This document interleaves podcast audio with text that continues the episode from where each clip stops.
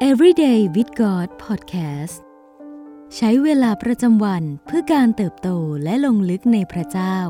ประจำวันจันทร์ที่ 10 ตุลาคม 2022 ซีรีส์พระเยซูทรงเป็นความปรารถนาเดียวในใจ วันที่ 3 ค่านิยมตามอย่างพระคริสต์ เมื่อเราให้พระเยซูเป็นรากฐานแห่งความปรารถนาในชีวิตของเรา เราก็กำลังเริ่มสร้างชีวิตของเราขึ้นใหม่ เมื่อเราสร้างชีวิตของเราไว้บนพระคริสต์ก็เหมือนการที่เราสร้างชีวิตตามค่านิยมที่พระองค์ทรงมอง หากเรามีพระเยซูคริสต์เป็นรากฐานของชีวิต กรอบความคิดและค่านิยมที่เรามีทั้งสิ้น ก็ล้วนมาจากคำสอนของพระองค์ ระบบความคิดและค่านิยมตามอย่างพระคริสต์จะกลายเป็นความปรารถนาที่สะท้อนออกจากชีวิตของเรา มัทธิว5ข้อ1ถึง12 เมื่อทอดพระเนตรเห็นฝูงชน พระองค์ก็เสด็จขึ้นบนภูเขา และเมื่อประทับแล้ว เหล่าสาวกของพระองค์มาเฝ้าพระองค์ แล้วพระองค์จึงตรัสสอนพวกเขาว่า คนที่ยากจนด้านจิตวิญญาณก็เป็นสุข เพราะว่าแผ่นดินสวรรค์เป็นของเขาทั้งหลาย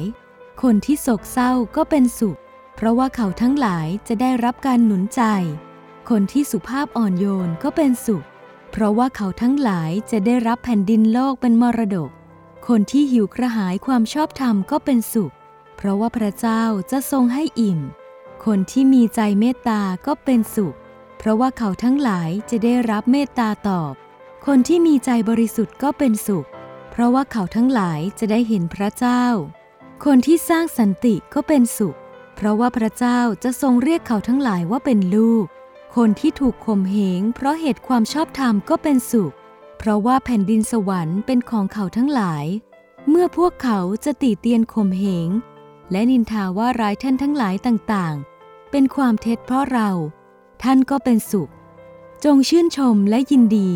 เพราะว่าบำเหน็จของพวกท่านมีบริบูรณ์ในสวรรค์ เพราะพวกเขาข่มเหงบรรดาผู้เผยพระวจนะที่อยู่ก่อนท่านเหมือนกัน คำเทศนาบนภูเขาของพระเยซู เริ่มต้นด้วยคำสอนส่วนที่เรียกว่า ผู้เป็นสุข หรือ Beatitude พระเยซูทรงสอนเราถึงท่าทีและลักษณะของผู้ที่เป็นสุข บางฉบับแปลว่า ได้รับการอวยพร และท่าทีอย่างผู้ที่เป็นสุขนี้เอง ที่เป็นตัวกำหนดค่านิยมในชีวิตของเรา หากเรามีท่าทีเช่นนี้ เราก็จะมีระบบชุดความคิดและมุมมองต่อชีวิต ที่ปรารถนาจะทำการดี เพื่อตอบแทนพระราชกิจอันประเสริฐแห่งการไถ่ของพระเจ้า ที่ได้ทรงกระทำในชีวิตของเรา แต่ท่าทีของผู้ที่เป็นสุขที่พระเยซูสอนนั้น เป็นมากกว่าแค่ไกด์ไลน์หรือแนวทางจริยธรรมให้เราปฏิบัติตาม เพราะหากเราดำเนินชีวิตตามคำเทศนาบนภูเขา โดยมีพระเยซูคริสต์องค์พระผู้เป็นเจ้าเป็นรากฐานแห่งความรอดของชีวิตแล้ว ท่าทีของผู้ที่เป็นสุขเหล่านี้ จะช่วยเราให้ดำเนินชีวิตบนโลกด้วยความสมดุล ระหว่างความเชื่อภายใน และการกระทำภายนอกได้ วันนี้ค่านิยมในชีวิตของเรากำลังสะท้อนสิ่งที่พระเยซูเห็นคุณค่าอยู่หรือเปล่า พระองค์ทรงสัญญาว่า ความสุขและพระพรจะเป็นของผู้ที่ดำเนินชีวิตตามค่านิยมของพระองค์ แต่ผู้คนมากมายที่ไม่ได้ใส่ใจในถ้อยคำของพระองค์ จะไม่ได้รับสิ่งใดเหล่านี้เลย วันนี้เรายินดีที่จะมอบชีวิตของเราไว้ในสิทธิอำนาจของพระองค์ พระศิลาผู้ช่วยกู้เราหรือไม่ ผ่านการได้ยินพระคำของพระองค์ และดำเนินชีวิตตามพระคำนั้นวันนี้ พระเยซูทรงเป็นความปรารถนาแห่งชีวิตของเราแล้วหรือยัง โคโลสี3ข้อ 23ถึง25 ไม่ว่าพวกท่านจะทำสิ่งใด ก็จงทำด้วยความเต็มใจ เหมือนทำถวายองค์พระผู้เป็นเจ้า ไม่ใช่เหมือนทำต่อมนุษย์ ท่านทั้งหลายก็รู้ว่า ท่านจะได้รับมรดกจากองค์พระผู้เป็นเจ้าเป็นบำเหน็จ เพราะท่านกำลังรับใช้พระคริสต์องค์พระผู้เป็นเจ้าอยู่ ส่วนคนที่ทำความผิดก็จะได้รับผลตามความผิดที่เขาได้ทำ และจะไม่มีการเห็นแก่หน้าใครเลย สิ่งที่ต้องใคร่ควรในวันนี้ ลองใช้เวลาอ่านและใคร่ควรคำเทศนาเรื่อง ผู้เป็นสุขของพระเยซู ในมัทธิว 5 ข้อ1ถึง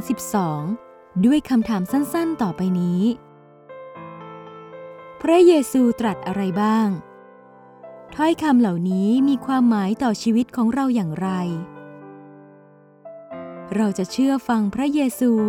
ในภาคปฏิบัติได้อย่างไรบ้าง ให้เราอธิษฐานด้วยกัน พระเจ้าที่รัก เราขอบพระคุณพระองค์ที่ทรงเป็นแหล่งความสุข และการอวยพรในชีวิตของเรา เราขอบคุณที่วันนี้เราได้รู้จักพระองค์ ผู้ทรงเป็นความรักอันไร้เงื่อนไข ขอทรงช่วยเราให้ได้มีท่าทีที่ถูกต้อง ตามแบบอย่างพระคริสต์ในการดำเนินชีวิต ขอทรงให้ใจของเรา มีค่านิยมแบบเดียวกับที่พระองค์ทรงมอง ขอช่วยเราให้มีกำลัง ที่จะดำเนินชีวิตตามการทรงนำของพระองค์ได้ในทุกวัน เราอธิษฐานในพระนามพระเยซู เอเมน